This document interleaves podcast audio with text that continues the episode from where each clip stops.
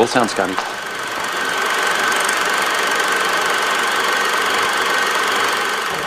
Take your stinking paws off me, you damn dirty ape!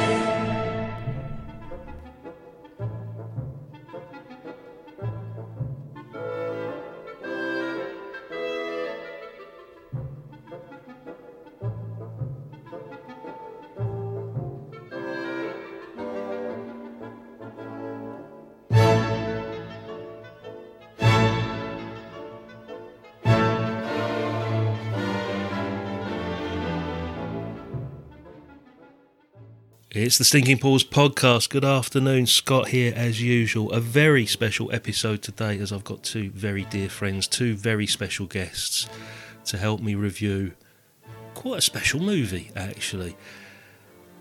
Up north, we were just talking, joking about up north. Up in York, it's Steven, my co host from the Real Britannia podcast. Good morning, mate. Morning, mate. And yes, it is the stinking pause. Yes, that we're on. Yeah. Yeah, a little bit um confused on a Sunday morning talking to you, not too sure what I'm talking about after well that's that's part of the course anyway. That's what we both like usually. Yeah. and he is rapidly becoming a very dear friend of Real Britannia and Stinking Pause now. It's Antony from Glass Onion on John Lennon podcast. Good morning, mate. Hello, everybody. I'm here to massively overanalyze this film. uh, so, hello, Scott. Hello, Steven. Hello, Hello, Brandon. mate. Good morning. Hello, Brandon. Hello, Philip. That's how they say his name, isn't it? Philip. Philip. This is becoming quite a habit. We recorded a couple of Real Britannias, the three of us, quite recently. Um, Antony and I recorded a, a Raging Bull not too long ago, so that episode will probably be out by the time we, we put this episode out. And yesterday, I appeared on your show as well. Yeah, brilliant. Nowhere boy. Nowhere boy. So lots and lots of interaction in this still in this time of lockdown depending when this show goes out i'm not too sure It'll be a couple of months time possibly but we're smack bang in we'll the still middle be on lockdown by then. we probably will be. Yeah, it's probably nearly, nearly Christmas, isn't it? Oh, it's, it's definitely going into summer before this episode goes out. Just to give the listener some idea of where we actually are, it's the 26th of April. So let's see how we go. We have sort of a joint decision. I think Antony sort of led with this today as to what we're talking about. Antony, what are we going to discuss today, mate? We are talking about Rope from 1948, directed by the brilliant Alfred Hitchcock. I'll do my Hitchcock later, by the way. I'll, I'll, I'll slip it in with. Yeah, for people that haven't um, met Antony yet, he's, he's, he's a. I'm not going to say he's a good impressionist, but Oh, he's, I've only really got James Mason. Everything else is just a variation of that. and that's debatable as well. Um, we may we may get some treats today from from Antony at some point. Before we go into the movie, obviously I haven't spoke to you two guys about your history with Alfred Hitchcock because 200 movie reviews plus we've done in the last seven eight years, and there's not many Hitchcocks that we've covered. North by Northwest, I think, is possibly the only one, and Rear Window have you guys? I know you both love Alfred Hitchcock. I've, I've got this from you in, in sort of general conversation. Can I ask both of you in turn? Do you have a favourite Hitchcock movie? Is there one that stands head and shoulders above all of the others for you? Yes. Go Go on, for you it. go first. Uh, Is it a, is it a one word answer? Yes. I have. I'd Um, like to know what it is. Yeah, it is actually North by Northwest. Um, although I recognise from watching other Hitchcocks that there are films that are, are better in, in many ways or have more inventiveness to them or the, the scope of the story or whatever.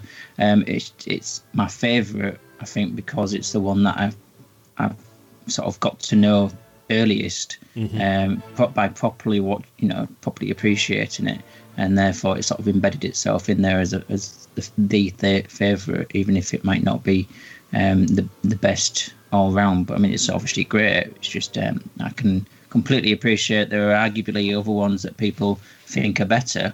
Um, but yeah, that's it's North by Northwest for me. It just um, for some reason uh, landed with me and uh, has has returned its its top spot really just uh, through familiarity and fondness. Yeah, before I ask Antony, I'm just going to agree with you because North by Northwest is my favourite as well.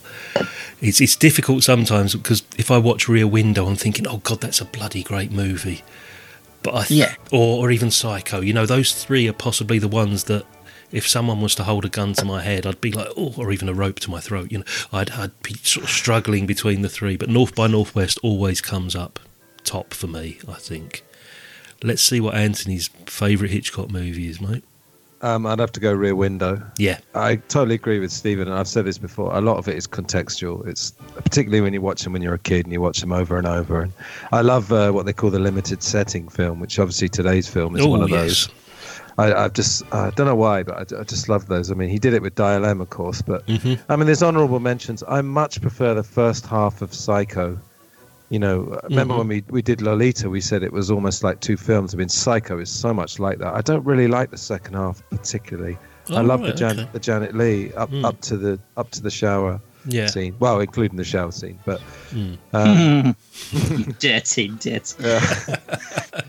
um, Shadow of a Doubt is another honourable mention. It's a great film. with yeah. the brilliant Joseph Cotten. I- Yeah. I, love that guy as an actor. So yeah, Mm. It's, it's difficult, isn't it? It's it's difficult to choose when you look through that list of, of what he did. Mm. And there are a few turkeys in there with the you know a family Yeah. plot. I still cannot get into.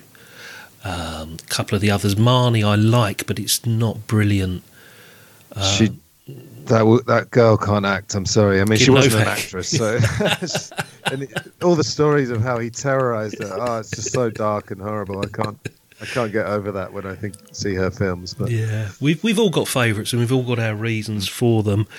We, we're going to be talking about 1948's Rope any minute now. Just quickly before we go into it, I take it you guys are fairly familiar with it. I know Antony, you've seen it a few times, yeah. oh, very much so. Yeah, Yeah. over and over when I was a kid. Uh, Right. Yeah. Okay. So we've got a lot to talk about there. Steven, how many times? Do you know how familiar are you with it? To be fair, I think it's one of the ones that I've seen less often. I think I've probably seen it maybe three or four times in yeah, total. yeah. So not not not as many as Antony probably saw in one year at one point. So yeah. well, when we first got our VHS, the first ever VHS, and you, you, I'm sure you remember how clunky they were and how, Mm. how it took Top- forever top to just load. yeah, it just took forever just to load the thing in. So uh, it's a good test of patience. But no, we, we had a sort of limited number of films. So we, me and my sisters and my mum and dad we just watched them over and over. So Okay, guys, let's take a short break. There is a trailer out there which we're going to play. It's Alfred Hitchcock. It's 1948. It's Rope. Back after this.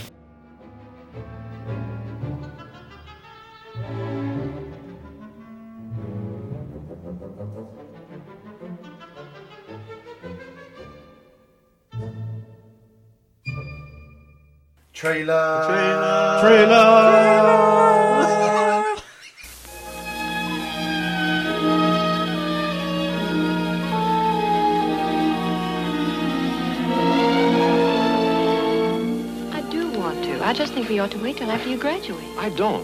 It's only a month. Janet, a month. Please. It's all right. I personally consider us engaged as of now. Congratulations. David, no. Look, you can say yes in a taxi. I have a 2.30 appointment I'm and you're... staying right here. Oh, afraid you'll say yes? I'll see you tonight at Brandon's party. Okay. You can say yes there just as well as in a taxi. Goodbye, darling. Bye.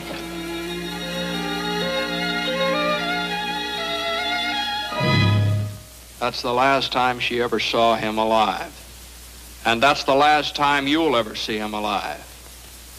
What happened to David Kentley changed my life completely and the lives of seven others.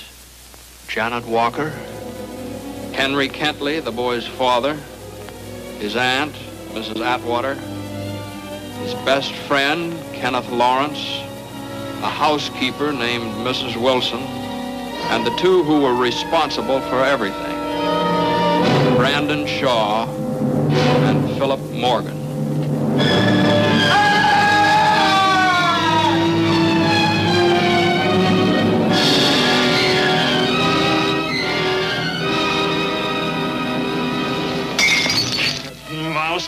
And mouse. Philip. Honey, which is the cat and which is the mouse? Enough of that.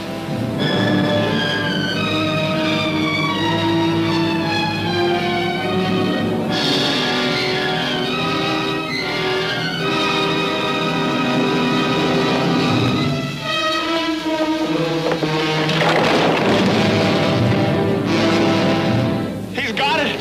He knows. He knows. He knows. All right, He knows. Easy. I'll take care of you won't. I'd just as soon kill you as kill him.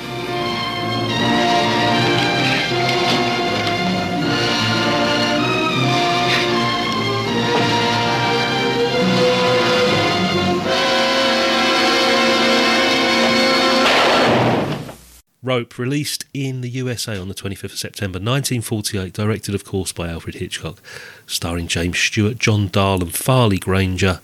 The simplest of synopsis listed on IMDb. It's a very short sentence. It says two men attempt to prove they committed the perfect crime by hosting a dinner party after strangling their former classmate to death. We've all done it. or we all wanted to. Sorry, I meant we've all thought about it. Sorry, sorry. Notable for being Hitchcock's first colour movie.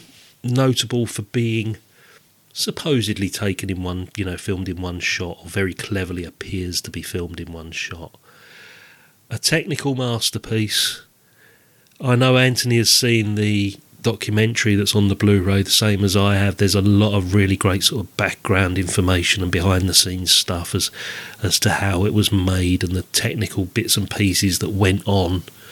Antony, give us just a bit more of the sort of storyline because that really doesn't give anything away on IMDb at all. Yeah, so basically, I mean, it is a very simple plot, of course. Mm. Uh, but originally, when I saw this film, uh, I mean, it's based on this Leopold and Loeb, who basically were two wealthy students who they actually killed a 14 year old boy. Yeah.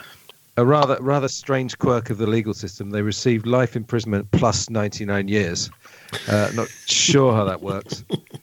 It's, it's not very nice because even if you had another life, uh, you, the whole of the next life would be in prison. But anyway, you get the picture. You don't win, yeah. yeah.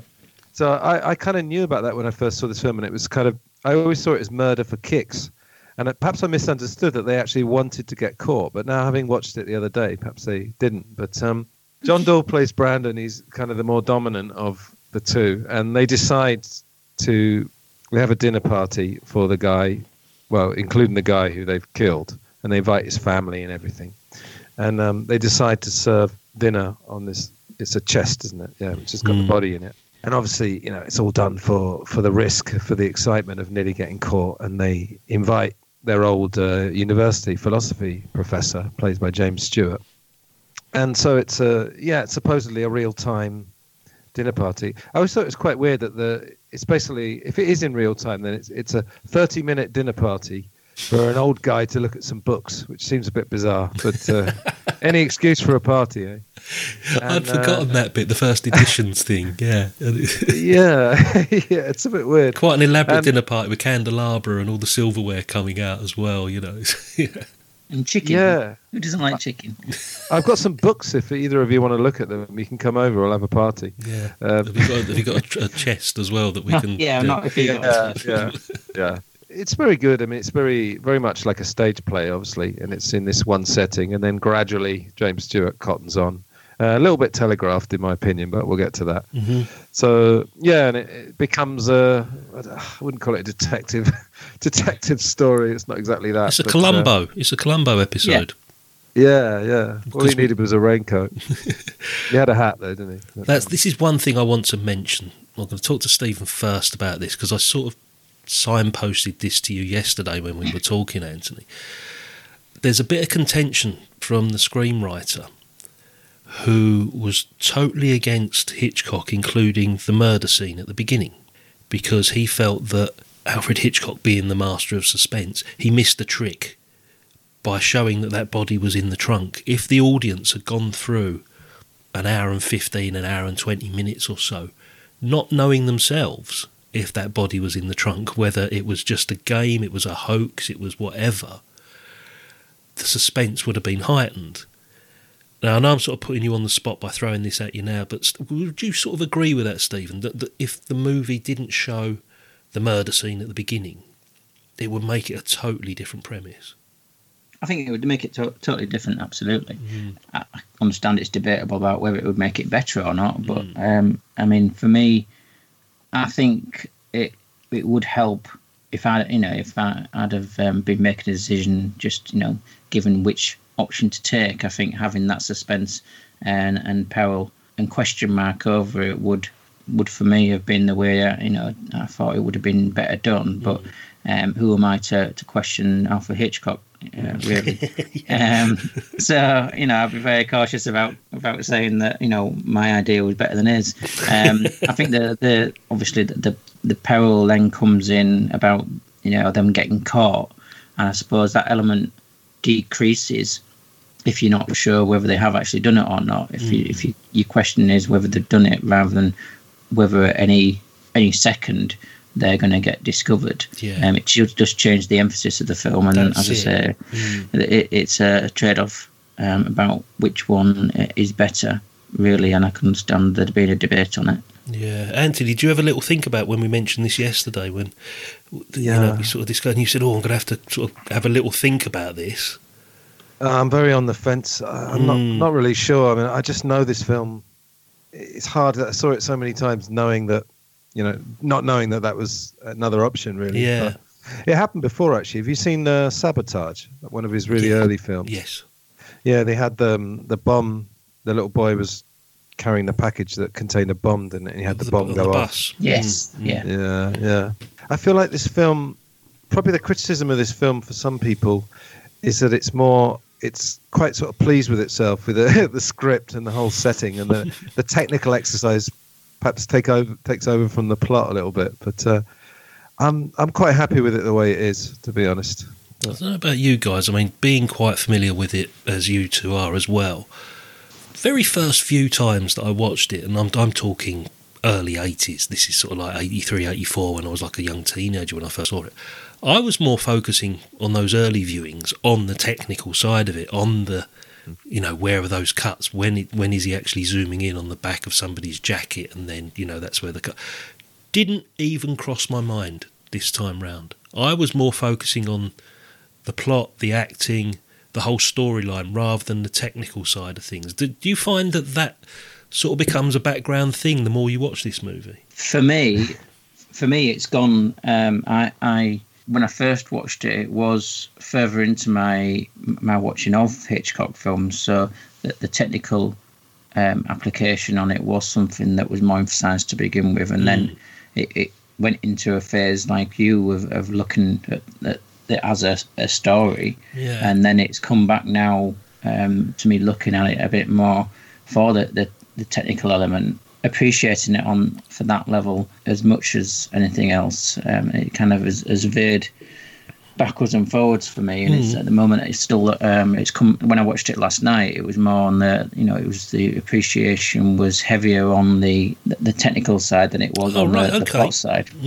What about you antony? I mean did, did you focus more on the technical stuff or sort of drifted towards plot lines and acting ability Yeah, I've had the opposite journey to Steven, I Mm. think, because I, I, I was always big on the technical Yeah. thing, perhaps like you. Mm. But I watched it. I mean, I hadn't seen it for a long time actually, and I watched it the other night, and it was still very familiar. But Mm. I love, uh, I love the characters, and I think the script is fantastic. I mean, there's some great stuff. some good lines, some very good lines. We may have to um, throw a few quotes out there in a second. Yeah, one that comes to mind is when um, Janet, the the young girl who's David's fiance, uh, Rupert Cadell says to her, "We were just talking about you," and Janet says, "Did you do me justice?" He said, "Do you deserve justice?"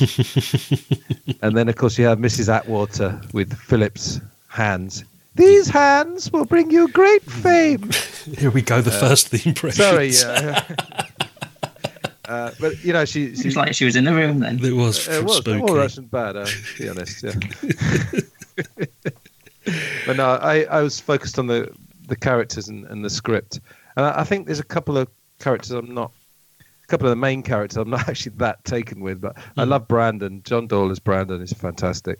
He's Just the confidence and the charm and slimy. brilliant. Yeah, yeah, Yeah, Just sort of on the technical stuff. Let's get this out of the way. I mean, on that behind the scenes documentary that's on the Blu-ray, did you notice, Antony, the size of those cameras They were like Oh, nothing. I'd ever seen before. Yeah, and they were on rollers, weren't they? Yeah, they were like Steven. I don't know if you've seen it, but it's you know how big like Panavision cameras are. You know they're, they're Yeah, fairly yeah. bulky things, but these were like boxes. They were like huge, like ward the size of that chest almost, but upended. When you consider the technical difficulties and the expertise that went through the whole of the movie, that walls were on casters, they were moved, weren't they? And furniture was Yeah. moved, and then there's this massive, great thing on a in a, in a box trying to get in between, being the point of view. You know, c- camera is an eye type view of, of what's going on. Yeah, the technical stuff cannot be disputed. It was it's a technical marvel. It's the first time that I think that sort of thing had really been attempted on that level, and we've got to appreciate that side of it. And that's I think that's what early reviewers were were more sort of noticing. They were saying that, oh, you know, one of Hitchcock's lesser films, but full praise for the technical wizardry that's gone into making it. Yeah, I think it was quite painful for the actors. I mean, James Stewart's famous line was, "It seems like we're rehearsing the camera rather than the the actors." Mm. You know, and I- I've actually seen a picture. I, I had a, a Hitchcock book many years ago, and that you can actually see a picture of the floor, Yeah, and it's just incredible because you've got all these massive wires, and you've obviously got marks as they have in the theatre. You know, the actors got to hit this mark, and I think I think the actors perhaps, although they got on quite well, apparently they they actually felt that they were a little bit secondary to the wires and the camera, so they they felt like they were well, perhaps like cattle. You know, the famous the famous quote. Yeah.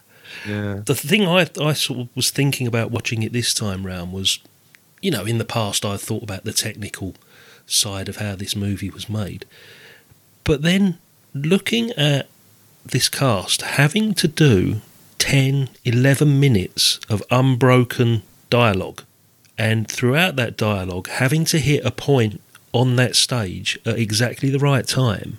That bit impressed me more than anything on this viewing. That I don't think enough credit is given to the two main leads having to move about all this stuff that's going on around them, delivering lines at a precise time, you know, marrying up with the choreography of the camera and, and the movement going around them. And I really think that, that that should be given a bit more credit. Oh, definitely. I mean, it, I said it was it's a difficult thing. I don't know. I didn't check whether any of these guys were stage trained. I imagine a couple of them Oh, I should have been. thought so, yeah. Mm. Yeah, it seems like they would would be, but it's very tricky. So I think I think in, this is a case where the end product was probably more enjoyable than the actual process. Although, Mm. luckily, Alfred Hitchcock, by all accounts, seemed to be quite easy to work with. You know, he was no uh, Otto Preminger is always the, always the example I give of a sort of fascistic uh, director.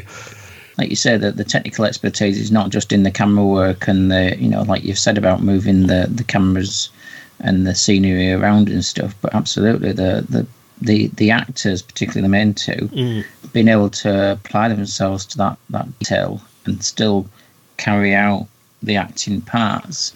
I think it, it you know would have needed a, a, from themselves, and as Antony's pointed out, without having um, that heavy hand and, and strict regime from a, a director, you know, the kudos to the actual actors for for being able to do that from the from themselves. It's not something that's been whipped into them as as such. Um, so they deserve the the credit other than a, an Otto Preminger or, or some sort Yeah. Do you know I think had the easiest job in the whole movie?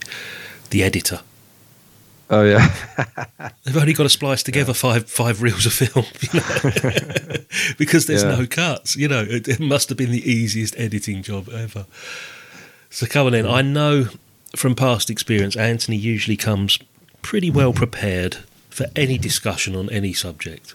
Have you got a Uh, few notes, mate? Go on. Let's let's start working our way through some of your thoughts, and we'll chip in with ours. Well, should I go straight for the heavy one? go for whatever you need to go with, mate. All right. well, you know, um, you know, the whole kind of justification for the murder is that you know there's an intellectual few that have a kind of right to commit murder. You know, and Is this the man Superman thing they hinted at? yeah. Yeah. Um, so uh, I I had a bit of a Nietzsche phase when I was younger, and um, Don't we all? yeah, don't we all? Yeah. And the actual concept is Ubermensch. Now, Uber, of course, is is now only a, you know a type of taxi. Yes. nothing to do with Nietzsche anymore. But uh, no, there's, there's there's not actually a good translation for Uber. I mean, I don't speak German at all, but it means above and beyond. Hmm. And I think people who defend Nietzsche would say it's the idea of that of man should strive. Uh, it's like a goal, you know, to strive a little bit further to become better.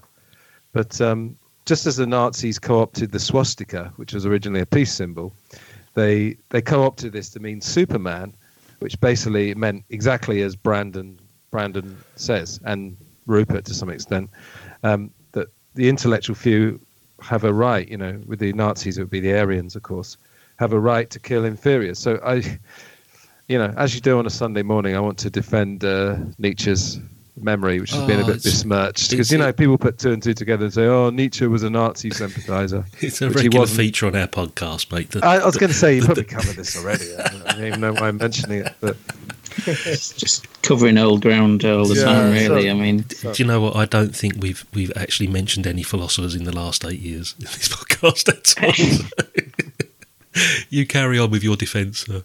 yeah, well, that's it. Oh, is it? that's all I've got. Um, yeah, what I said earlier about this limited setting, I, I love these kind of films, and um, my favourite character is definitely Brandon, uh, John Dall. See, I Um, used to hate him, but we've said this before that that's the sign of a good actor because he's he's done what was expected of of him as an actor. That you you find him slimy, you find him creepy, you find him a bit oily, you know. But yeah, I fully agree. He's great, and Farley Granger's equally as good in this, to be honest. Yeah, well, the thing with Brandon is, uh, I kind of know a little bit about this. If if you make if you make the audience hate this guy, it's not half as effective. Mm. But if the audience is quite charmed, Mm. and I, I think I think what's kind of attractive about his character, like, is the confidence. You know, he's always got a quip. oh yeah, You know, but you don't hate. I mean, you do hate him because he's committed murder, but it's that film thing of suspending disbelief. You kind of like him in, in a way, like Anthony Perkins in Psycho. You know, they'd Yeah. made him unlikable. It wouldn't have been half as effective Mm. but it's because you you know when you watch a film you sometimes have to kind of you know you're it's escapism you're in another world and sometimes you you find yourself liking people you know like walter white in breaking bad's another good example very good example. yeah. if you only hated him then the, you'd get bored of the series but there's something attractive is really the wrong word but you know what i mean something Mm. charismatic yeah.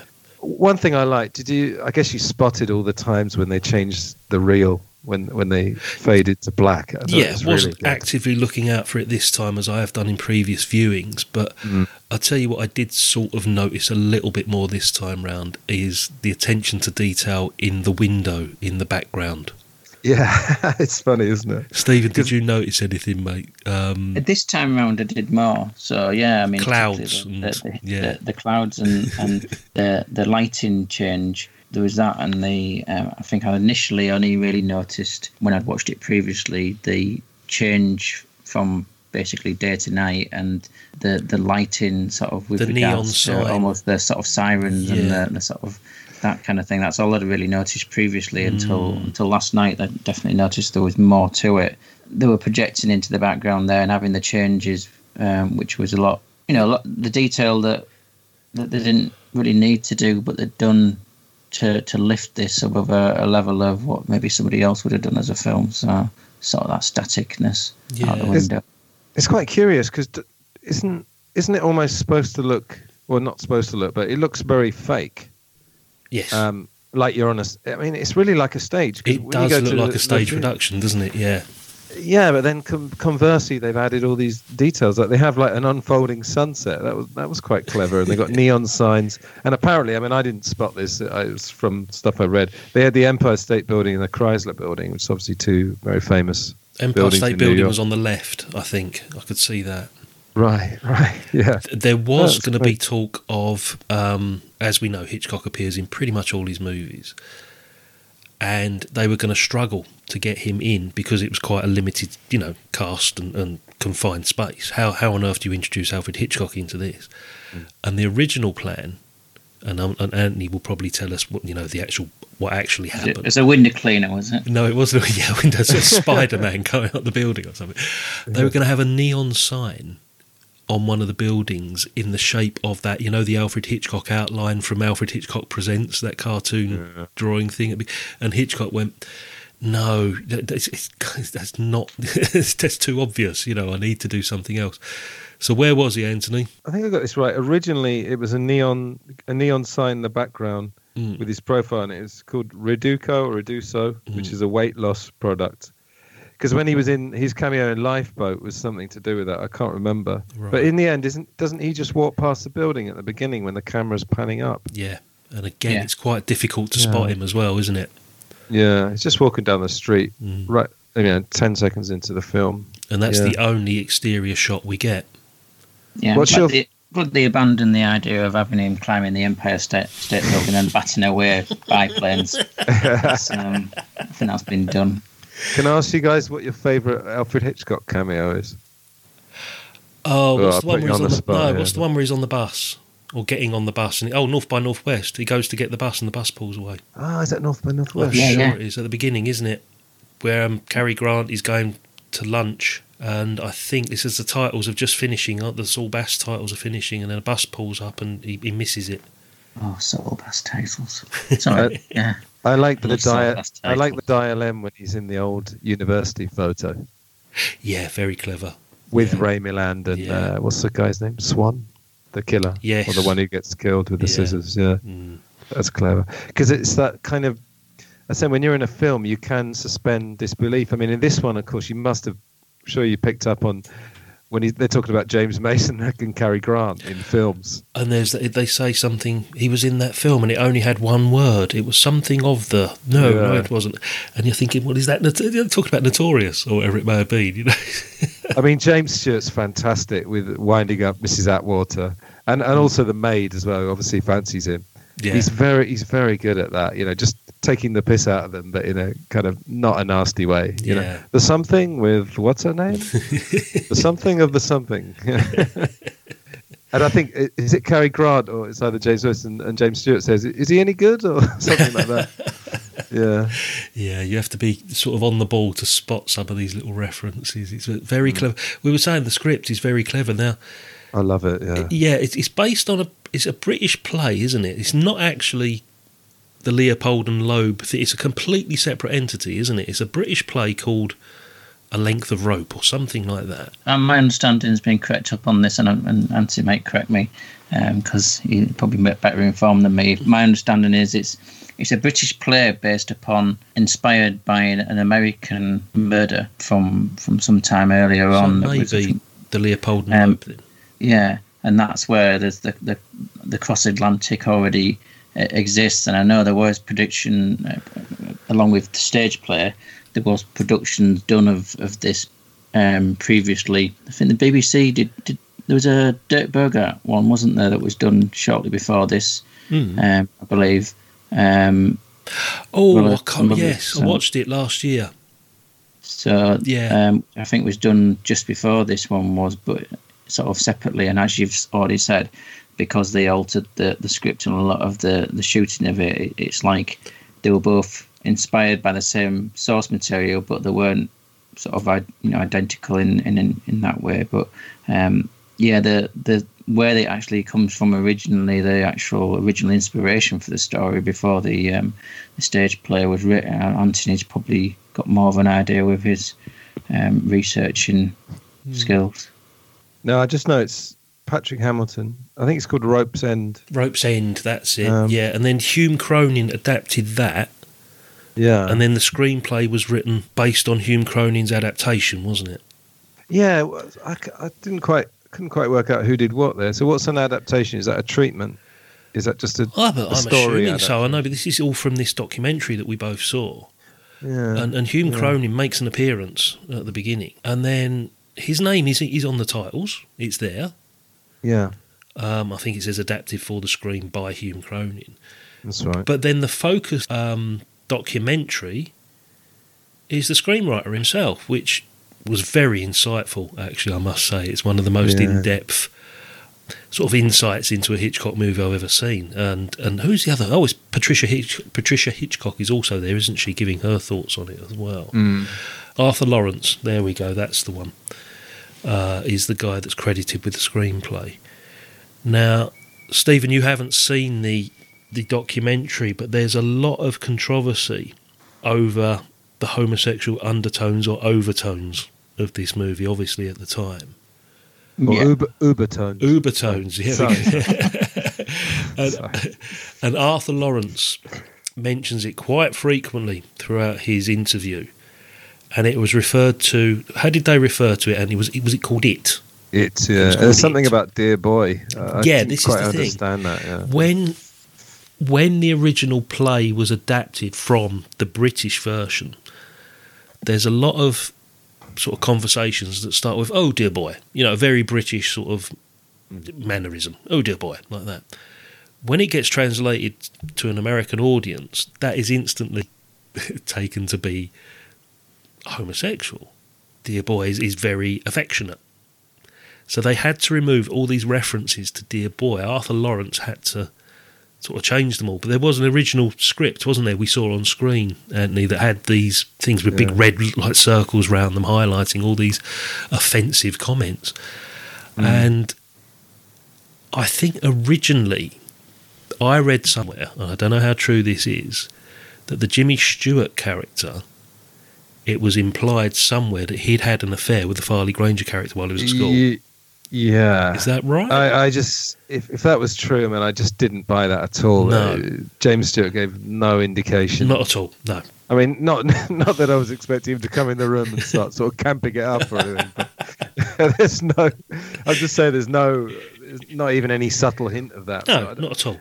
I, I think felt it's like the it's more the the original um, screenplay. My understanding is the that it um, it was more explicit the homosexuality and the um, with regards to that being a, a, a thing rather than explicit um, Ah, acts of homosexuality. But um, the and the the um, James Stewart character, which was had a different name, and and and really the, the character in some way was different because they were they were younger anyway. They weren't they were they were still a current tutor um, teacher um, rather than having you know moved on to a different career and been older. They were just about ten years older than the actual um, the, the, the, the two protagonists in this. Um, so I think that there was that element that was in there was was more open as far as far as the original play, and from what I can from what I can tell from what's been been said elsewhere, I mean, there were lead characters in this. Um, you know, Farley Granger um, included was um, that they were suspected of, of being um, homosexuals anyway. Um, and obviously, with the, the the BBC adaptation that was done um, around the same time, just before with Dirk Bogarde, him as well being gay, I think that you know it was one that strangely maybe um, the actors themselves felt felt attracted to the parts because of that that subplot no matter how changed it was in the Hitchcock version, um, and that might have been why they, themselves were, were attracted to playing the parts. But um, it, I don't think in this version, the Hitchcock version of it, I don't think it's um, it's really prevalent. I don't think it's even it's even hinted at. To be perfectly honest, I think it, it is um, it is more so the source material rather than than what's what's being portrayed on screen. I think that what, what they've done is actually, as as Scott said, they've tried to eradicate the references to it rather than um, subtly include them. Oh, so do you, so Steven, would you say that it's not even clear that Philip and Brandon are a couple, or is that what you're I, saying? I think I think that it's difficult for them to get away from the fact that there is there is some form of relationship in there between the Yeah. two, and, and that being, I think it, it's hard to eradicate that one, and I think that maybe they would have done if they could, but because of the the nature of the relationship, because of there is a, a, a um, the, the nature of the relationship between them kind of implies that there's more than just friendship, and there is more than just uh, that devotion, especially, especially from one to the you know to the other, being being led and against their own better judgment, and why they're they're they're allowing that to happen because their their feelings are, are such. That does give an explanation. I think it's all downplayed to the point where they're trying to not not emphasize it and try to eradicate it, rather than the fact that they're just trying to be clever about it. Um, but I, I don't I don't think you can eradicate it for for, for them too, because there there needs to be something more binding them together other than than the fact that they're simply friends who decide to carry out this act. There needs to be some other deeper relationship, I think, between the two of them. Yeah, they're clearly sort of intimately involved in whatever in whatever way you, take that, you know. And of course, the murder. I think it's quite clever at the beginning showing the murder because the murder is a very intimate thing, isn't it? You know, I'm sure you've seen Strangers on a Train when he strangles uh, Miriam at the fairground. It's very intimate. I mean, that's not just my interpretation. I watched uh, some stuff about that. I, I guess the thing you got to remember is that when when they sort of seem to be wanting to avoiding the topic of homosexuality, remember that it was illegal. You know, they're not just being prudish. Yeah. no, Um, absolutely, yeah, yeah. yeah. I mean, it was for- legal. uh, for, a long time in both both the UK and and uh, United States. Absolutely. it was you know still decades before there was in some way that there was a, a change in that, and even when the laws changed, there was still sort of persecution, and particularly people's career portraying a, a gay character, even if you weren't, would would potentially be risky. Um, so Vishness and then the sense obviously we know of course the censors having their own view as well where they say they were a bit behind the times as far as what they deemed was allowable and what what society did so yeah you're right just to say it's not just prudishness it, there's a there's there's a, a wider context to diminishing um, the emphasis i think on a stage play it's different to what's going to be put out on a, a film Tell you what I noticed as well this time round, just going back to the technical side of things. We see all four sides of the apartment. Yeah, it's quite unusual, isn't it? Yeah. Yeah, it's not just filmed from a an audience point of view at, at watching a stage production. You do actually see the chest from the other side and the wall behind one mm. point. I'm sure you do. And and I think I read somewhere it's filmed in real time, or supposedly in real time. It's supposed to be an hour and twenty minutes long. Mm. The events take place over an hour and forty, and it's a very clever technique. The sunset goes far quicker than it ought to, and the dinner scene apparently is cut, but we don't realise it. It's, it's shorter than it actually takes place, and the audience is given the impression that he's watched an hour and a full, hour and forty minute movie when it's only an hour and twenty. It's a very clever illusion because we were recording when I was saying earlier that it's basically a, a 30 minute dinner party Yeah, yeah, that's the thing. for an old guy to look at some books. Yeah, but it isn't. That that dinner party takes another fifteen minutes. The actual dinner part of the um, the events, but you don't right, realise it, and it's, it's very clever. He's very good. And the It sunset, is, as I say. many, uh, you know, many other.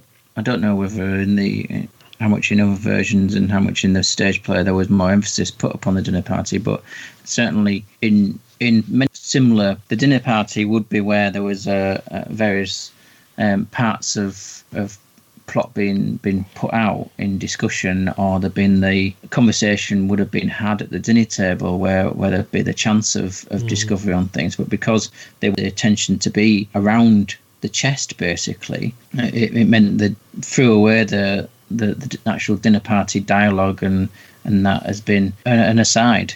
And I think that was that was the right thing to do Mm. um, because we you know we need concentrating on the, the peril around the the the chest and the discovery, and Yeah, it- it also I think it allowed us to keep the action basically within that one room as well because the dinner the actual dinner was had in the other room which I do think that for me the containment the situation for the two lead characters uh, and the peril of discovery and that intensity um, ramping up and that being you know part of the excitement for them what they're going for. But uh, being it being contained within the four walls and you're right we do get all four walls uh, Mm. all right briefly means it, it, it is that containment. It's almost like a box within a box. And the the tensions ri- is rising from it all being limited and boxed in and a pressure keg in a way of building up. That is the cleverness of that setting it being contained we get the briefest view of the hallway because there's Yeah. that scene with the hat, which is absolutely fantastic the way that Yeah, it reveal is. done. But my favourite scene, and you don't actually go into this room, but it's that long shot taken from the trunk, the chest, Yeah. looking into the kitchen where the maid is collecting glasses and crockery and the door swinging backwards and forwards and her coming from the kitchen through the two rooms and just that conversation going on in the background We don't get a full view of the apartment, but you know, it's brilliant. That long shot of looking right to the other the building itself, going into the room. Yeah, edge of the seat stuff, if, if that was your first one. Yeah, do you know? I was just about to mention that. it's brilliant. It's it's actually thinking about it. It's something that's been used in a lot of films, where the camera will focus on one thing, and then there'll be people having a conversation, like you said, and of course they're all discussing where David is, aren't they? Yeah, I and, mean, and Mrs. What's her name? The maid is going. Mrs. Wilson, is it? I She's going back and forth, as you said. And uh, uh, do you mean when she's taking the books off the table one by one, and she's going back and forth? yeah, because the, the camera is still in the in the lounge in the front room, Yeah, but the action is taking place in the kitchen. that's right. Yeah, But you get the swinging door, and it's just you know flitting in between as her going backwards and forwards. Um, you saying about that focusing on certain objects and stuff is it notorious where Ingrid Bergman has got the key behind her Oh, yeah, back, Yeah, and the camera is just focusing on the key. Is that one? That's isn't it? right. Yeah. Yeah, it is. Well, well, he was copying his own trick because in I can't remember which, which is the film where you've got the drummer in blackface. Which film is that? Oh, it's going to bug me now. I think it's Saboteur, Mm. the, the one that ends on the Empire State Building. Yeah, it's a- it's a massive pan down, and it's uh, I can't remember the plot to be perfectly honest, but it's a drummer in blackface and he's blinking a lot, and that and that's the clue that he's the killer. Yeah. So Notorious is actually the I think it's the second time he'd done that, but yeah, fantastic. It occurred to me more so last night than it previously that the camera with shooting through to the you know seeing sort of partially to through to the the, the camera staying in the main room. It's creating the the effect of that being the the viewer's eye, and you, you're basically you're a, a static viewer rather than it being that you're roving around just following the action sort of godlike you know in a way that you you know it places the viewer a bit more and keeps them static uh, that this is all happening around them rather than them following the, around the action uh, which I, again i think create you know hypes up this feeling of containment like I say, it's definitely been done. I mean, I remember taking a Pelham One Two Three, the obviously the seventies version, not a horrible remake, is one of my one of my very because I, I love Robert Shaw for a start. He's one of my favorite actors. There's definitely a bit where Robert Shaw's on the on the microphone talking to you know Grand Central Station, and Martin Balsam walks. I can't remember what he's doing, but he walks up, walks down the um, the corridor in the in the train. So it's definitely I'm sure it's been done loads of times, right? Possibly it originated here. I don't know if it'd been done before then as well. Oh, I'm sure it'd been done. So he's done it before himself, but Yeah, yeah. And there's a there's a bit with um. Do you remember where Brandon puts the rope in the drawer, and they do a really clever thing with the swing door? You that's see the yeah. I'm, you see, see I'm the door swing, and then you just Mm. see a little glimpse of Brandon, and the way he drops the rope into the drawer, so nonchalant. it's so Brandon, you know. It's like, oh, I don't give a fuck. I'm not going to get caught. Not in a million years, you know. Very, very clever. Very clever. Yeah. Are you guys aware of the missing Hitchcocks, the Lost Five? Do you know this No. story? No. Mm, yeah Yeah. kind of i can't remember the list of what they are but i know mm. there was there was ones if i remember the story correctly was it that he withdrew them either because he wasn't they weren't favourable to him anyway um, in his opinion or there were ones that he, he withdrew due to legacy for his daughter to Yeah. be and i think there was was the trouble with harry one of the ones Yeah, picture contract with Paramount. He negotiated this incredible deal that after eight years, the entire rights to the five movies would revert to him and him alone. Unheard of in Hollywood, right? And it included Rear Window, Trouble with Harry, The Man Who Knew Too Much, Vertigo. Psycho, he sold the rights back for a share of the stocks, I think it was. So Rope was included in this five picture deal because it was made by his own production company.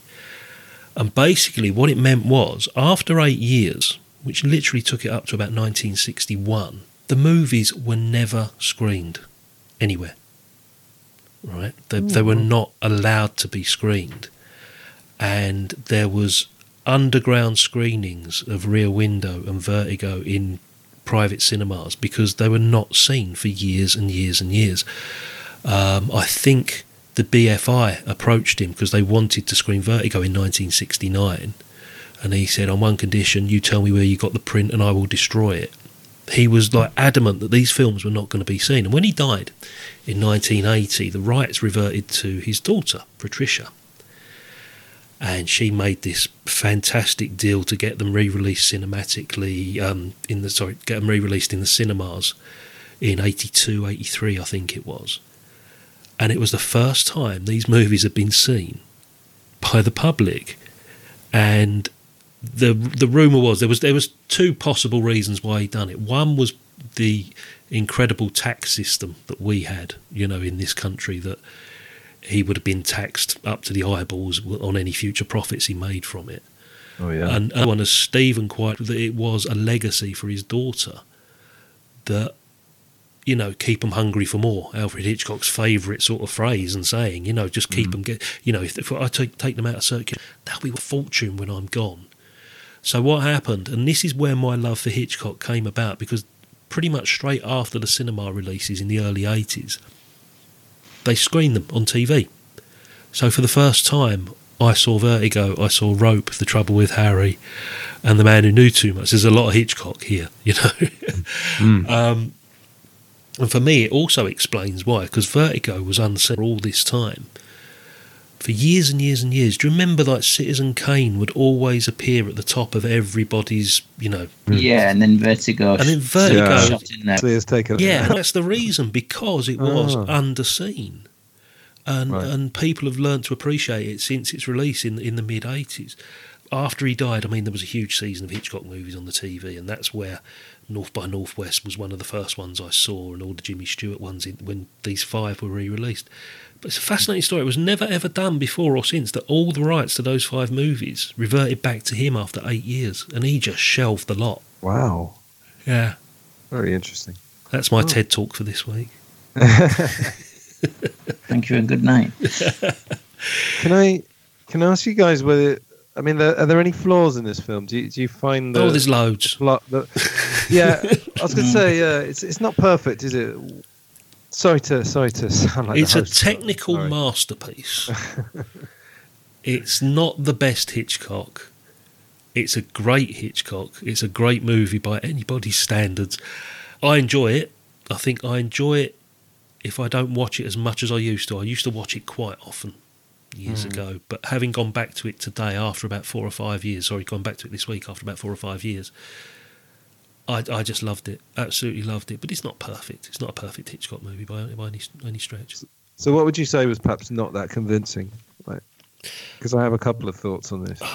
I don't know. I think the fact that it is so stage bound, and hmm. and the technical things that he was trying to achieve may have just sort of impeded on the plot line, the storyline, and development of hmm. of what was actually going on. I mean, Steven, it's, it's not a perfect movie by any stretch, is it? as Antony was talking about before, the social mores of the time and, and things, that that might have provoked them to take a different aspect with the emphasis on the relationship and the, the motivations behind all of this. And it might have ended up being also that that was a, a changed the focal point, and therefore that's why they decided they might have then decided to address what you brought up as a question about whether it was better to not show the um, the the actual murder happening. Which I think if those you know those two would be changes would have been about it, and uh, it's arguable that that might have been better um, under this under different circumstances with the wider context out there. But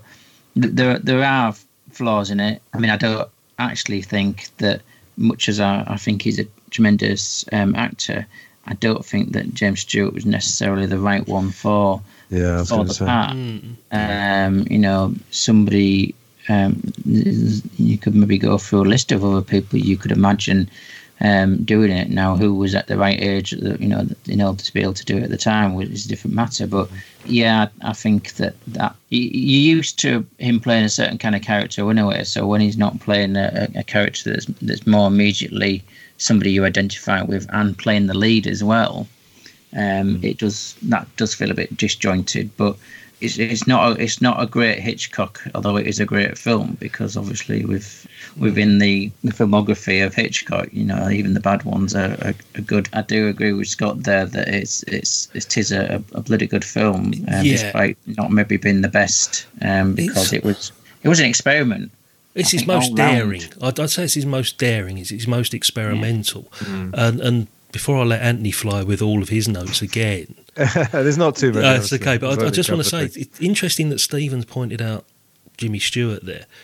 This is almost like the dark reflection of Rear Window that comes a few years later. Mm. It- you know, also set in a confined space, right? But uh, we're, we're witnessing something in both movies. I'm going to try and explain this as best I can. Okay, we're, we're voyeurs almost, yeah. But it's almost justified in Rear Window because we don't know what's happening. We suspect that a murder has taken place. In this, we know that the murder has actually occurred, and, and we're sort of questioning ourselves how long we can we can actually sit and watch events unfold here, whereas we don't know in Rear Window. You're looking out with Rear Window, and this is looking in. Mm, Oh yeah, very good. Yeah. yeah, but it's it's, it's it's it's a good double bill, not just for the Jimmy Stewart connection, but Yeah. just it's a light and dark version of a similar sort of premise almost. I'd never never thought about that. That of course he's kind of playing detective in both of them. Mm. Yeah. No, I mean my issues. It's two really. I mean James Stewart. It's funny actually, Scott. In that documentary, Mm. uh, they're not really promoting the film very well because they kind of conclude that it doesn't really work, don't they? the screenwriter is the guy that takes up the most of the uh, the running time of that documentary, and it's it's, it's not necessarily a one-sided Definitely sort not. of thing. Farley Granger's brilliant in, in that documentary. It was interesting to see his Mm. his take from an actor's point of view. I mean, my issue. I'm going to possibly commit heresy here. I actually, I'm not hugely into Vertigo. I can see why people like it, but I have a, I have a slight issue with James Stewart when he get going dark. I mean, I know it's a Wonderful Life, which I agree with you, Scott. It's an absolutely fabulous film, Yeah, and that's very dark. But even the bit with Clarence, you know, um, not to go on a tangent, sorry. Um, it, James Stewart doesn't necessarily have to play that dark. It's a dark theme, and Mm. I have a slight issue. Ev- Even with Vertigo, I didn't find it totally convincing towards the end. And I just think James Stewart actually said, I mean, he's not in this documentary, but they say that he thought he was miscast. So, you know, he should know, really. Vertigo is Uh, my least favourite Stewart Hitchcock collaboration. Right, interesting. I Yeah. mean, having said that, I can't really imagine Cary Grant. Ugh. Again, Cary Grant's someone I admire, but I find it a bit hard to take him seriously. Maybe it's just that voice, you know. It's, I don't know. And the other issue, I think they they have this expression in America that's becoming very trendy, which is on the nose. hmm And the way I the way I take that is to mean that something's a bit too a bit too telegraphed or a bit too obvious, you know, not very subtle Yeah, and the way that the way that Philip kind of falls apart. Weirdly enough, you know, remember we did on Real Britannia, hmm didn't it? Because Tom As Bell's Tom Bell character is drinking all the way through it and just completely loses the plot, and you you just kind of think. I mean, okay, you know, if you kill someone, it's uh, you're going to get very nervous, you know, when you got your old philosophy professor snooping around. But surely there must be a thing where you don't want to give it away that much, and he he kind of, I don't know, when when they come in with the rope. I mean, that was a good idea to tie the books yeah. that you're showing Mr. Kent with a Brandon rope. almost wants to get caught. That's the thing I don't understand. When I watched this as a kid, Mm. I kind of had the idea that they wanted to get caught in some weird, perverse way. Yeah, But it seems like Brandon wants to take it to the edge, but does he want to go to jail, or, or it would have been hung, I suppose, in those days? Did you think it was a bit telegraphed? I don't know. Could it have been a bit more subtle, perhaps? I don't know. One of the misgivings I've I've, I've had uh, about this is, you know, you for previously watching it and again last night was, yes, Brandon se- seems to want to show how clever he is, um, but it's how far he'll go with wanting to show that off. And as I say, kind of getting caught necessitates you a being exposed about what you've done, um, but also having got caught means you've not been that clever. So you, you can't sort of there's a paradox around the entire thing with with that going on. But I, I've I've always had my main misgiving with with the plot. I think from the beginning of watching it is I'm not really sure how how clever it is as a murder. If they tried to have some element where they'd had the um, is it Kenneth, the the guy who was the the love rival that um, Yeah. turned up to the party, if they'd ha- if with him turning up first to the to the party, if they'd kind of planted the rope upon him and had the you know the, police then following up that lead, and therefore there'd been some way in which they were planning on on planting um, the body in some way that could implicate him, and therefore they'd managed to not only kill somebody, but then managed to make somebody else take the fall for it in in that way. I think that would have been that would have been more satisfactory in a way because um, I just don't think that getting somebody to turn up to your apartment and then strangling them and put them in a, a, a box, I'm not sure that's necessarily hugely um, uh, inventively clever. And I mean, maybe that's Yeah. the point that these people are thinking that they are uh, the the uber humans, the the next evolution or whatever, and they have the right to do this when they're they're they're not. Um, that actually cleverer than anybody else. But that that's one of the the, the bits of the the plot that, which obviously is from the source material. It's nothing to do with Hitchcock. That, but I do feel that's a little bit of a of a letdown in it that stops it from being as as as highly praisable as it possibly could be. Because the, the, the murder in itself isn't that clever. I mean, uh, it just takes a certain type of person to put a rope around somebody's neck and tighten it to kill them. It doesn't take a great amount of, of intelligence. Yeah, I mean, you've got to think that the guy's Brandon's basically must be a psychopath, so you know, you can't really, we can't really um, necessarily identify him with it that much. But I felt like it didn't. In the end, it didn't really take too much detective work. I mean, it's come on, it's like come on, Jimmy Stewart, sort it out. You know, it's they're they're, pretty much putting on a plate for him. You know. It's not clever in that sense to, to hide it from uh, Jimmy Stewart, who's, you know, it takes him until he sees the hat, really, to, to get more, you know, to then put the pieces together. But That was a great touch, though, because of course people did used to have their initials in their hats and in their suits, didn't they? You know, that didn't. That was realistic. It wasn't uh, too much of a device. You know. Yeah. I, know, I, s- I still do, just so I can remember who I am. You so mentioned, whenever I say to people, "Don't you know who I am?" and they say, "No," I say, "Um, "Me neither." you mentioned reviews earlier. Yeah, this is a couple of. I'm going to read the negative ones because uh, I sometimes wonder how much film critics, uh, how much stored anger they've got inside them that Yeah. comes out. But this is Bos- Bosley Crowther of the New York Times, Yep. one of those very well respected ones. The novelty is not in the plainly deliberate and rather thick exercise in suspense, but merely in the method which Mr. Hitchcock has used to stretch the intended tension for the length of the little stunt. Hmm, how patronizing is that? And then uh, uh, New Yorker, Rope is handicapped by some of the most relentlessly arch dialogue you've heard. Oh, okay. And I didn't know what arch meant, in fact. And it says, having or showing an amused feeling of being superior or knowing more than other people. Which, of course, you could never label that the the reviewers as that, Mm. could you? That's an arch reviewer calling the film arch. But uh, I think anybody who sits around thinking they can give their opinions on a film and other people should be interested in in hearing it. Um, obviously, yeah, who would possibly kind of do itch. that? There's, there's no danger of anybody listening to us three prattling on, don't worry. it's a private conversation. Hitchcock himself described it as a, a flawed attempt at something. You know, he wasn't particularly happy with the end results. He said it was a failed experiment or something like that, I believe. Yeah, Yeah, but- I'd read that. Yeah, but the thing is, you're also, if you look at um, sort of 100 years or so of film, you're also performing a service for people later on because they can take your flawed idea and make it better. I'll tell you what, this hit me watching it the other night. Scream, the very first Scream movie. Well, The two It- boys are plotting, aren't they, to do the murders? the, yeah, and one that hit me um, because this is the first time I've watched it in, in a number of years.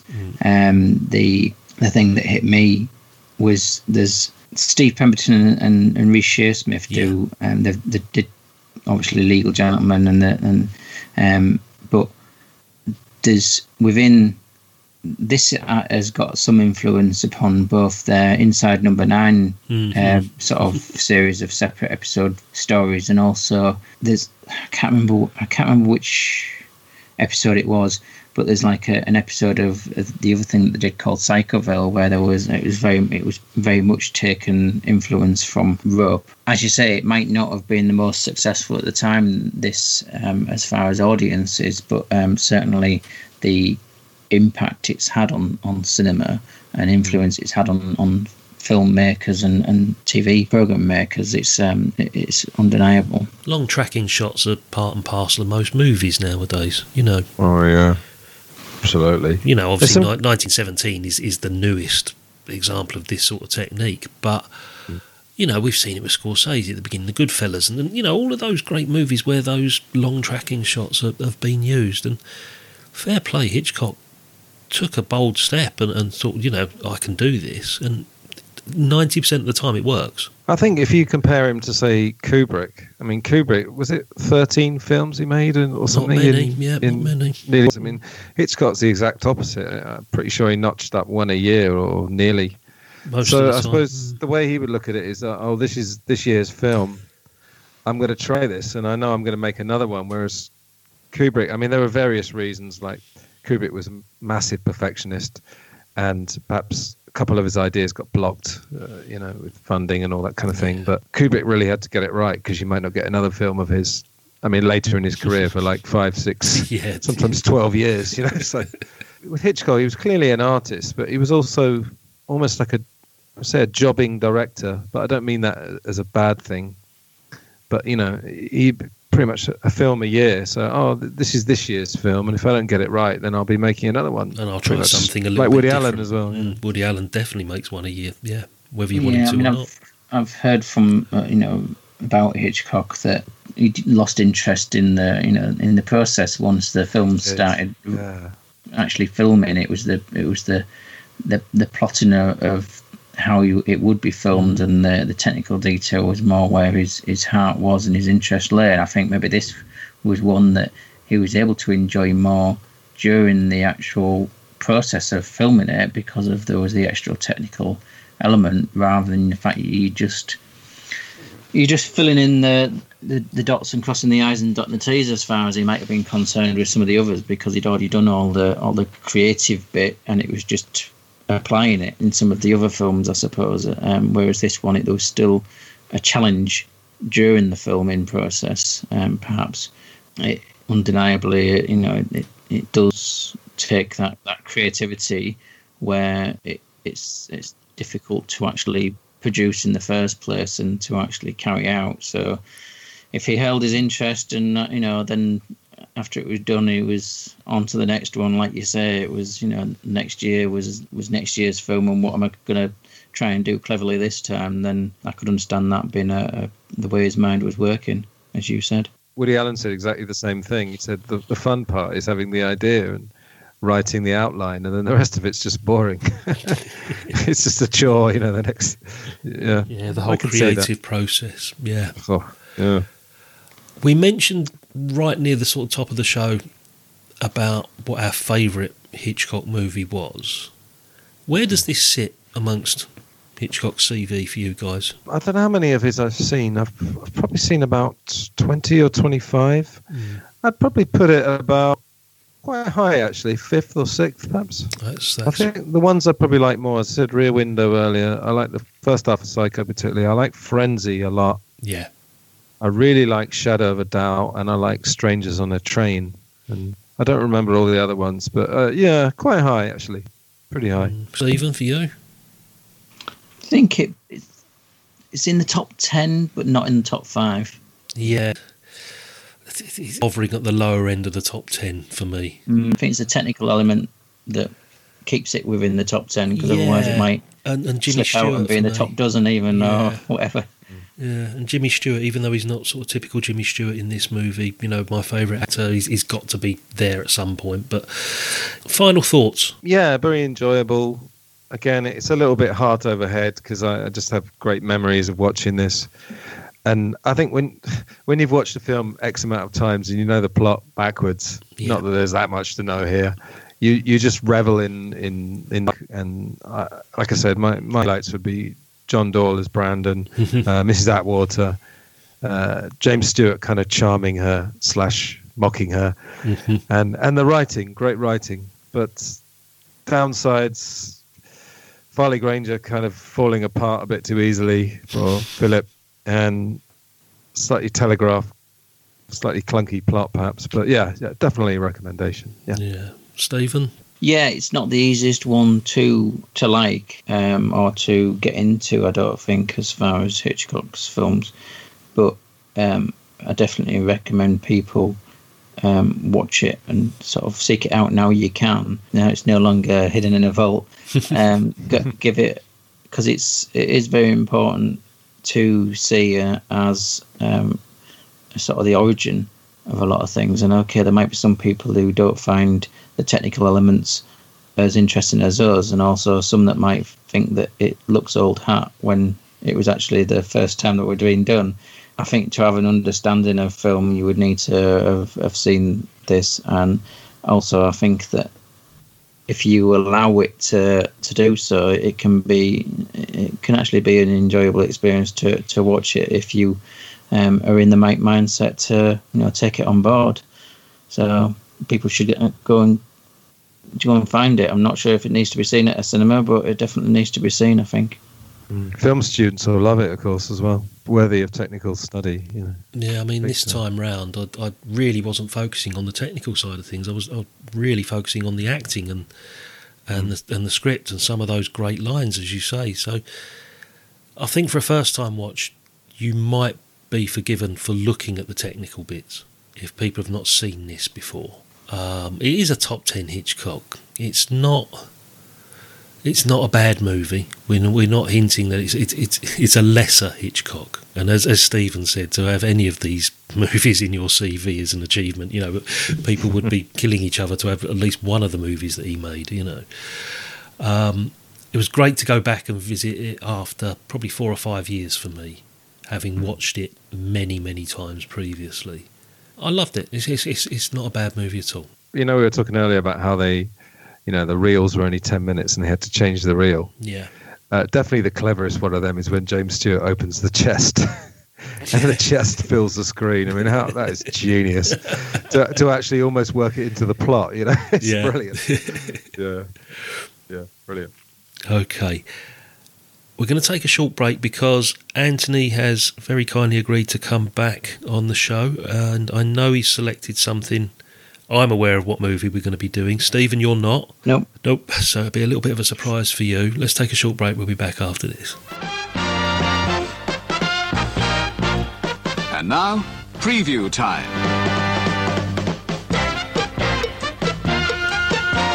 When it comes to entertainment, you can't beat a good film.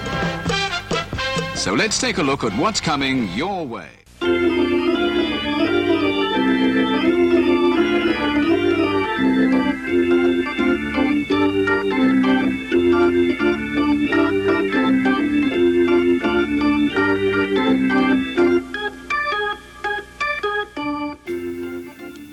Okay, so that was Rope, Alfred Hitchcock, 1948. As we say, Antony is going to come back for another episode. Hooray! Rope was sort of a joint decision. I think Antony sort of led with it, but we all definitely agreed that Rope was going to be the one we're going to talk about. Now, Antony's going to take the lead on this one. And then I think for future episodes where the three of us are together, Steven, you can choose the next one after this, and then I'll choose one and we'll take it in turns. I think will be the fair way of doing it. Yeah. Yep. So, Anthony, what are we going to be reviewing next time the three of us are together, mate? Well, this is a light seafaring adventure called Mutiny on the Bounty. Um, I should specify it's the 1962 version, starring the greatest actor ever to hit the screen. Trevor Howard. Uh, Percy no, Herbert. not or Richard Harris. No, um, Mr. Brando. I mean, okay, maybe Laurence Olivier tied, uh, and a few other honourable mentions. But no, I, I love Marlon Brando. Um, this is definitely a flawed uh, masterpiece. The, the making of it, I, It's I would say to Cleopatra you- proportions, isn't it? This one. yeah, and and I mean, I, I've read and know a lot about Brando, and it, you know, he's a, he's a very flawed character. Are we going to be talking about the wife and the ex-wife and all, Oh, all of that yes. malarkey that went on? Yeah. yeah, and the making of it is just. I would say to you guys, just just try and read a bit about the making. It's absolutely unbelievable. Yes. But um, there have, of course, been. I'm sure we'll talk about the other two versions, but there have been three versions of the Mutiny on the Bounty. This is the middle one, hmm and um, yeah, we're going to be doing that one. It's uh, it's long. It's nearly three hours, but uh, I don't think you'll get bored. It's uh, it's pretty good. I've Yeah. seen it. Steven, have you seen that particular version? I have a long time ago Yeah. though, so it'll be almost a rewatch for me because uh, and almost a fresh watch. I mean, Mm. um, because it's so long ago since I've seen it. To be fair, Yeah. Well, to be honest, we're not going to get together for a little while, so we've got plenty of time now, guys, to get hold of a copy of that and watch it and get your thoughts together. And and as Antony says, if any of you guys listen to my Rainbow Valley episode on the making of Cleopatra, I think this almost rivals it for the, the, Yeah. the stuff that was going on, you know, financially and backstabbing and, and, and all the controversy that was going on with Brando and the director. And yeah, yeah, it's it's a story worthy of a movie itself almost. Definitely. I do like this version. I'm, I'm, I'm a big fan of the, the 35 one, I think it was, was the original one. But hmm. this one, yeah, it'd be good to see it because I don't think I've seen this for a few years. So looking forward to that. Before we go, Antony, could you just let the listener know where they can take a listen to your podcast, sir? Yeah, so it's Glass Onion on John Lennon. I'm on all the usual places iTunes, Stitcher, Podbean, Spotify. The Twitter is at Onion Lennon, capital O, capital L. And it's a deep dive into John Lennon. Uh, we know it's a topic that's been covered a lot, but I think we've been finding a new, uh, a few different angles, and I've had some amazing guests. You I had Scott have. Phipps Oh, and, yeah. and Scott Phipps and Scott Phipps. I did that joke last time. Sorry. did, yeah. And uh, had some, yeah, had some brilliant guests. I mean, I had um, a couple of people who were in the Quarrymen with John Lennon, and uh, soon to be talking to. Uh, it's actually a couple, and the woman was Sean Lennon's playmate when they were kids, and she was around the Dakota a lot in the last few years, which is the very contentious period where some people think John Lennon was very happy before his untimely demise, and some people think that the opposite. He was this kind of wasted drug addict. So uh, uh, the plot thickens. Uh, like Brando, he's, he's a very compelling character. So yeah, that's my podcast. Highly recommended. I don't usually do this, but Steven, tell us about Real Britannia. Real Britannia, well, there's so much, such a widespread um, different type of cinema out there within British cinema. You've got the Hammers, you've got the the Ealing comedies, you've got the James Bonds, and you've got the what we're currently having a look at as well is the um, kitchen sink um, realisms. Yeah. There's such a, a wide variety in there, and it's had such an influence upon um, culture as a whole. We can keep on going forever and, and assessing and commenting on all sorts of different types of British cinema, and it may be that one particular film isn't to your taste, but you'll find the next episode will be a completely different type of film from a different time frame and probably a different genre, because we jump around um, as much as we like. So it's it- to have an idea about British cinema um, without it being too dry. Um, and with just a hint of professionalism, then uh, Real. Britannia is where you should go. It's fantastic, listeners. See, this Get is on wh- it. This is why, fiver. this is Um, why you two are here on Stinking Pause. I love the pair of you.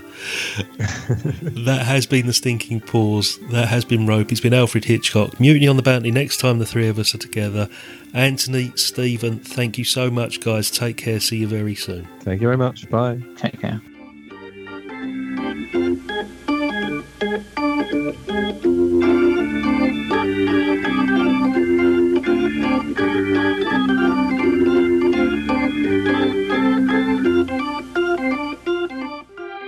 The management of this theater suggests that for the greater entertainment of your friends who have not yet seen the picture, you will not divulge to anyone the secret of the ending. Astrid Arms, stop that infernal jamboree. It's worse than two cats on a fence.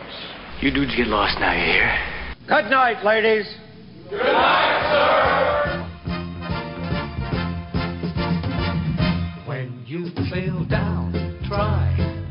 positive thinking. That's what I told them and said. Don't wear a frown. Try positive thinking. Laugh at your troubles instead. You've got to look on the bright side. On hope so much depends. With your confidence sinking, positive thinking helps you on the way, my friend. When things look black, try positive thinking. Treat every season as spring. No glancing back. Try positive thinking. Trust what tomorrow may bring. This crazy world that we live in will keep on spinning round. But with good, strong, positive thinking, we'll get together and life won't let us down. Shut up, bitch. Oh, shut up. We enjoy it.